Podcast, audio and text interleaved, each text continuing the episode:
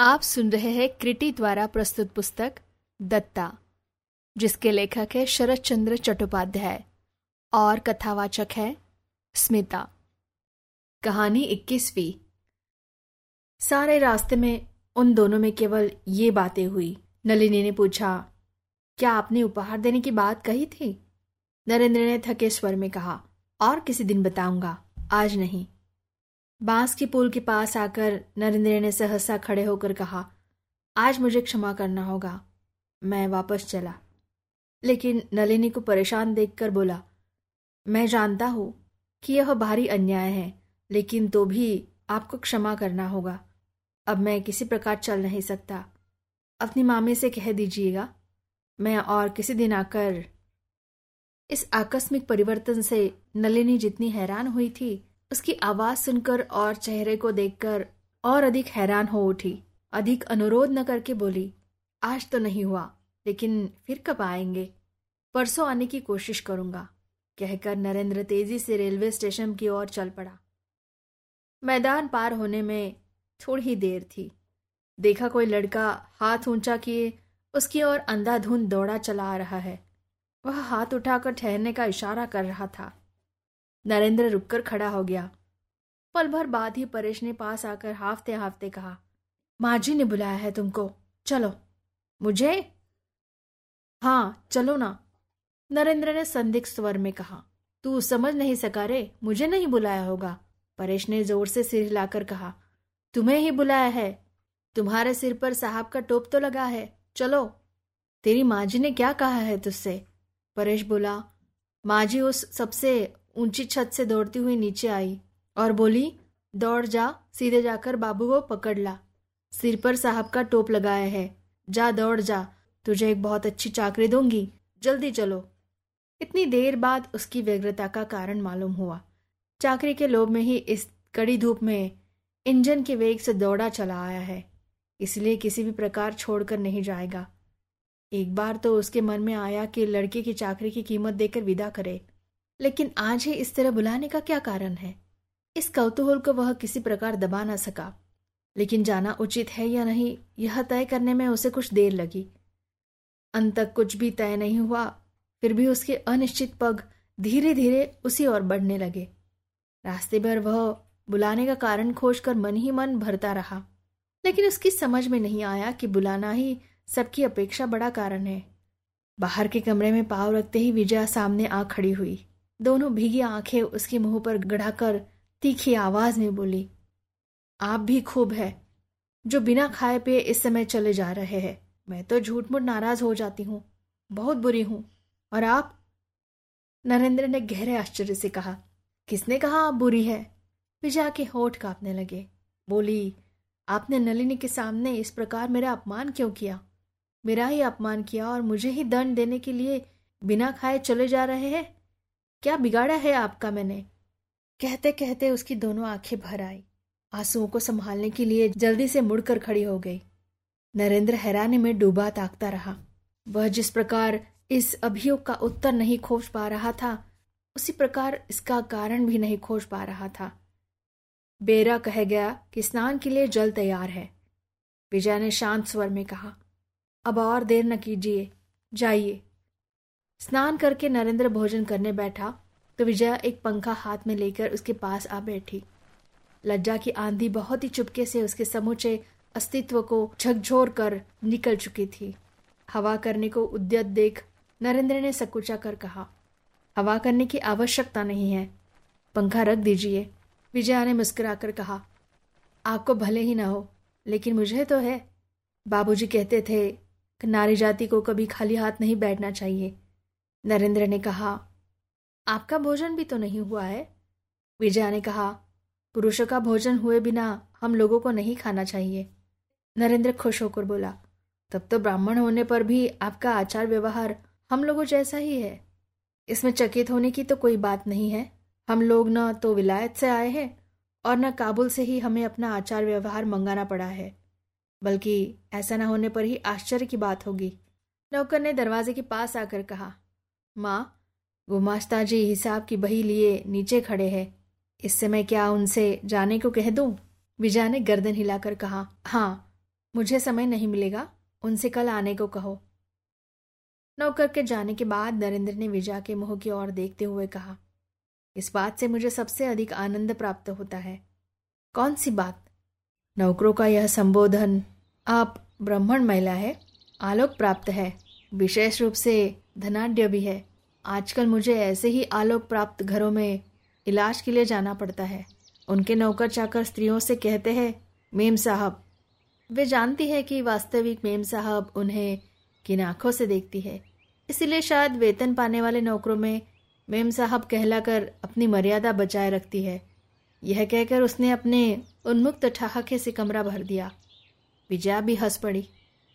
नरेंद्र ने हँसी रुकने पर कहा मानो घर की दासियों और नौकरों के मुँह से माज की अपेक्षा मेम साहब कहलाना अधिक सम्मान की बात हो। पहले दिन समझ ही नहीं सका कि मेरा बेरा मेम साहब कहता किसे है। वह क्या बोला जानती है? बोला, मैंने बहुत से साहबों के घरों में नौकरी की है। असली मेम साहब क्या है, सो मैं खूब जानता हूँ।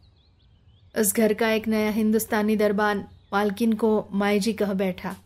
इस पर मेम साहब ने उस पर एक रुपया जुर्माना ठोक दिया। चाकरी बनी रही, यही उसका सौभाग्य है। ऐसी ही वह नाराज़ हुई थी। अच्छा आपने भी लगता है ऐसी बहुत सी देखी होंगी। विजया ने हंसकर गर्दन हिलाई। नरेंद्र ने कहा, अब मुझे एक दिन देखना है कि इन सब मेम साहबों के लड़के लड़कियाँ माँ को माँ कहते हैं या मेम साहब? कहकर अपने मज़ाक के आनंद से उसने एक बार फिर कमरा फाड़ देने की तैयारी की।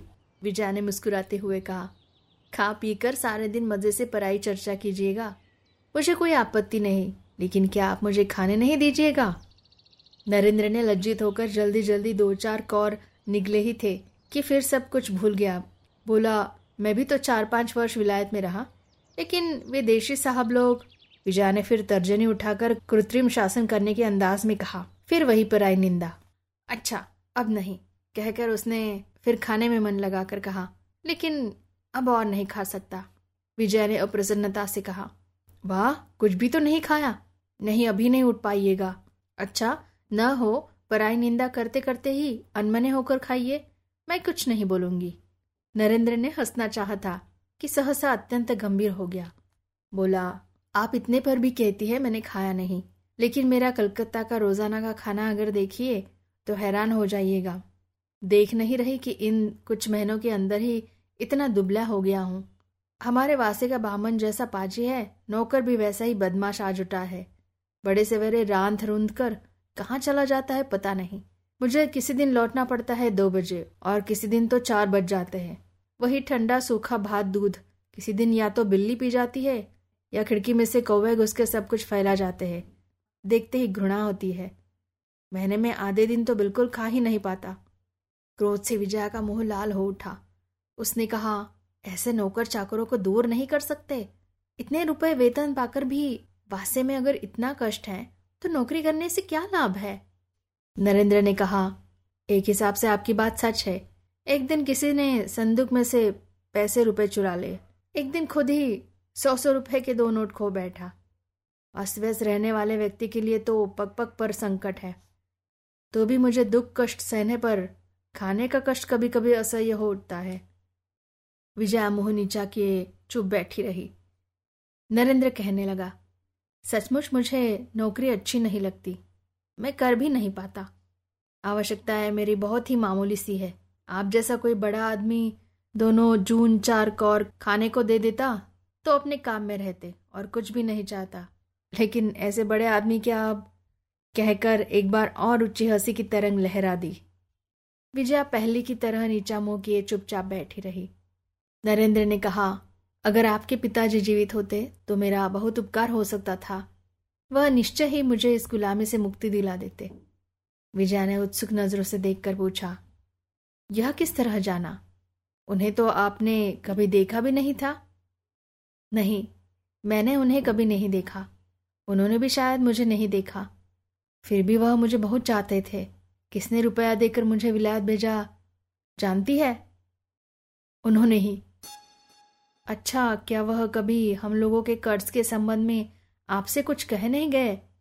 विजया ने कहा, कह जाना संभव है, लेकिन आप किस बात की ओर इशारा कर रहे हैं?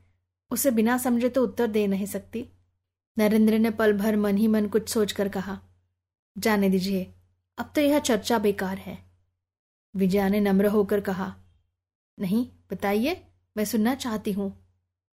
नरेंद्र थोड़ा सोचकर बोला जो बात चुक चुका कर समाप्त हो गई है, उसे सुनकर अब क्या होगा?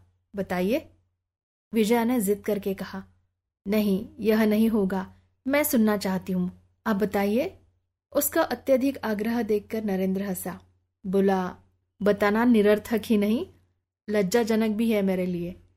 शायद आप सोचेंगी कि मैं चालाकी से आपके सेंटिमेंट पर चोट देकर विजया अधीर होकर बीच में ही रोककर बोली मैं और अधिक खुशामद नहीं कर सकती। आपके पैर पड़ती हूँ। बोलिए, अगर खाने पीने की बात कहूँ, नहीं, अभी। अच्छा कहता हूँ। लेकिन एक बात पूछता हूँ, क्या हमारे मकान के बारे में कभी कोई बात उन्होंने नहीं कही? विजया सारी सहन शक्ति खो बैठी, लेकिन उत्तर नहीं दिया। नरेंद्र ने मुस्कुराते हुए कहा अच्छा नाराज़ मत होइए, कहता हूँ। जब मैं विलायत गया था तभी मैंने पिताजी से सुना था कि आपके पिताजी ही मुझे भेज रहे हैं। आज तीन दिन हुए। दयाल बाबू ने मुझे एक पत्रों का बंडल दिया है, जिस कमरे में बहुत सा टूटा फूटा सामान पड़ा है। उसी से एक टूटी हुई मेज की दराज में ये चिट्ठियाँ पड़ी थी। पिताजी की चीज़ होने के कारण दयाल बाबू ने मुझे दे दी। पढ़कर मैंने देखा उनमें से दो चिट्ठियाँ आपके पिताजी की हाथ की लिखी हुई है। आपने शायद सुना है कि अंतिम दिनों में पिताजी ने कर्ज के कारण जुआ खेलना शुरू कर दिया था। शायद यह इशारा ही एक चिट्ठी के आरंभ में था और उसके बाद उपदेश की बहान तसल्ली देते हुए पिताजी को लिखा था। मकान के लिए चिंता करने की ज़रूरत नहीं। नरेंद्र मेरा भी तो लड़का है। मकान उसे ही मैंने दहेज में दिया। विजया ने मुँह उठाकर पूछा, इसके बाद? नरेंद्र ने कहा, इसके बाद अनेक बातें हैं। लेकिन यह पत्र बहुत दिनों पहले का लिखा हुआ है। संभव है बाद में उनका विचार बदल गया हो। इसलिए उन्होंने कोई बात आपसे कह जाना आवश्यक न समझा हो। पिताजी की अंतिम इच्छाएँ विजया को अक्षर अक्षर याद हो आई।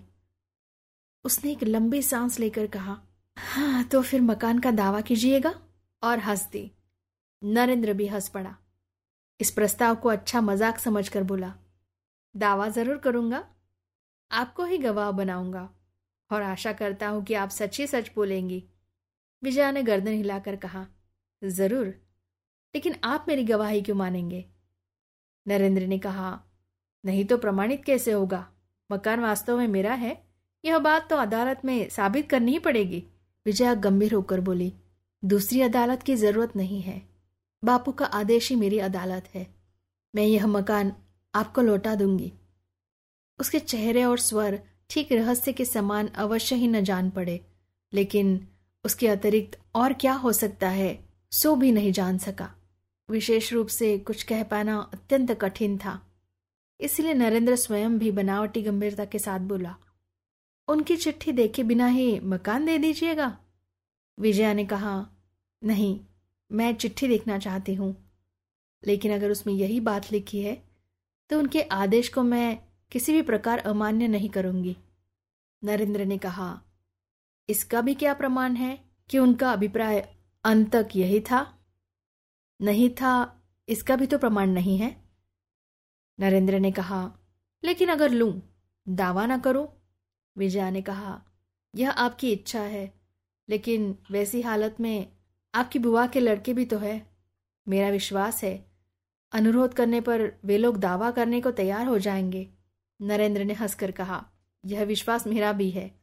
यहाँ तक कि सौगंध खाकर कहने को तैयार हूँ।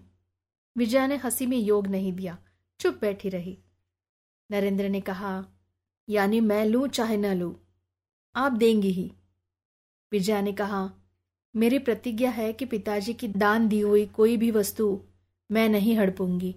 उसके संकल्प की दृढ़ता देख नरेंद्र चकित और मुग्ध हो उठा।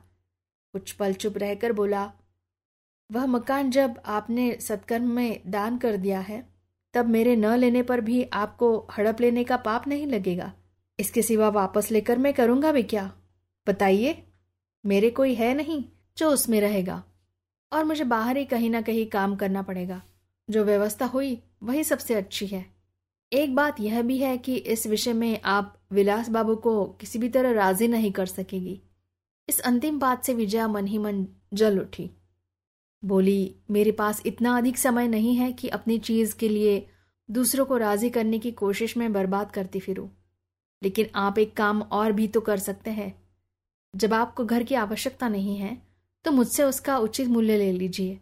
तब आपको नौकरी भी नहीं करनी पड़ेगी। और आप निश्चित होकर अपना काम कर सकेंगे। आप राज़ी हो जाइए नरेंद्र बाबू। इस प्रार्थना के स्वर ने सहसा नरेंद्र के हृदय में बाण के समान बेद कर उसे बेचैन कर दिया। हालाँकि विजया ने बुझे चेहरे पर इस प्रार्थना का छिपा संकेत पढ़ने का उसे अवसर नहीं मिला। लेकिन यह मज़ाक नहीं है, सच है। यह समझने में उसे देर लगी। पिता के कर्ज की दायगी में उसे ग्रहहीन करके यह लड़की सुखी नहीं है, बल्कि दुख अनुभव कर रही है। लेकिन कोई बहाना खोजकर उसके दुख के भार को हल्का कर देना चाहती है। यह जानकर उसका हृदय भर आया। लेकिन इसीलिए तो इस प्रकार का प्रस्ताव स्वीकार कर लेने से काम नहीं चलता, जिसका वह अधिकार नहीं है, वह भीख में ले ले, और भी एक बड़ी बात है। जो सांसारिक मामले पहले बहुत बड़ी समस्या थे, उनमें से अधिकांश उसके लिए अब आसान हो गए हैं। उसने स्पष्ट देख लिया है कि विलास के संबंध में विजया आवेश में भले ही कुछ कह डाले लेकिन उस बाधा को ठेलकर अपने संकल्प को कार्य रूप से परिणत नहीं कर पाएगी। इससे उसकी लज्जा और व्यथा ही बढ़ेगी। और कुछ नहीं होगा। कुछ पल स्नेह से देखने के बाद बोला, आपके मन की बात मैं समझता हूँ। गरीब को किसी बहाने से कुछ दान करना चाहती है। यही ना? ठीक यही बात आज से एक बार पहले भी कही जा चुकी थी। दोबारा सुनकर विजया ने दुखी होकर कहा, इस बात से मुझे कितना दुख होता है, आप जानते हैं? तब वास्तविक बात क्या है? सुनो। विजया ने कहा, मैं आराम से ही सच कह रही हूँ, लेकिन आपका मन पापी है, इसलिए आप विश्वास नहीं कर सकते। आप गरीब हो, बड़े आदमी हो, इससे मुझे कोई सारोकार नहीं है। मैं केवल पिताजी के आदेश का पालन करने के लिए आपको मकान वापस कर देना चाहती हूँ। नरेंद्र सहसा गंभीर होकर बोला, इसमें भी एक झूठ रह गया, लेकिन उसे जाने दीजिए। आप बहुत बड़ी प्रतिज्ञा तो कर रही है लेकिन पिताजी के आदेश के अनुसार वापस करना पड़ा तो और कितनी चीज़ें ही देनी होगी। सो जानती है, केवल यह मकान ही तो नहीं है। विजया ने कहा, अच्छी बात है। लीजिए, अपनी सारी संपत्ति वापस ले लीजिए। नरेंद्र ने हंसकर कहा खूब ऊँची आवाज़ में मुझे ज़ोर देकर मुझसे दावा करने को कहती है।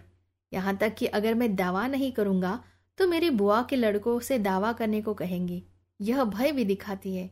लेकिन जानती है, उनके आदेश के अनुसार मेरा दावा कहाँ तक पहुँच सकता है?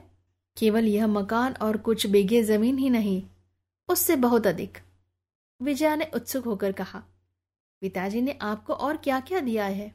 उनकी यह चिट्ठी भी मेरे पास है, जिसमें उन्होंने केवल इतना दहेज देकर ही मुझे विदा नहीं किया है, बल्कि यहाँ जो कुछ आप देख रही है, सभी कुछ उसमें शामिल है। मैं दावा केवल उस मकान पर ही नहीं कर सकता बल्कि यह घर, यह कमरा, ये टेबल, कुर्सियाँ, आईना, घर के दास दासी अमला कर्मचारी और उनके मालिक तक पर दावा कर सकता हूँ। जानती है? पिताजी का आदेश, पिताजी का आदेश, दीजिएगा वह सब। विजया पैर के नाखून से सिर के बालों तक सिहर उठी। लेकिन वह कोई उत्तर न देकर नीचा मुँह किए काठ की मूर्ति के समान बैठी रही। नरेंद्र ने ताना मारते हुए कहा, क्यों? दे सकेंगी? एक बार न हो तो विलास बाबू से अकेले में सलाह कर लीजिएगा, कहकर हंसने लगा। लेकिन विजया के मुँह उठाते ही हँसी चोट खाकर रुक गई। विजया के चेहरे पर जैसे रक्त का आभास तक न रहा। उसके रूखे पीले मुँह की ओर देखकर नरेंद्र उद्विग्न और परेशान होकर बोल उठा, आप पागल हो गए क्या? मैं क्या सचमुच इन सब का दावा करने जा रहा हूँ? और क्या दावा करते ही सब पा जाऊँगा? बल्कि मुझे ही पकड़कर पागल खाने में बंद कर दिया जाएगा। विजया ने जैसे कुछ सुना ही नहीं, बोली, कहा है पिताजी की चिट्ठिया? नरेंद्र ने आश्चर्य से कहा, चिट्ठियाँ क्या मैं जेब में रखकर घुमा करता हूँ? और उन्हें देखने से आपको क्या लाभ होगा? लाभ जो भी हो दरबान के हाथों दोनों चिट्ठियाँ आज ही भेज दीजिएगा। वह आपके साथ कलकत्ता जाएगा। इतनी जल्दी? हाँ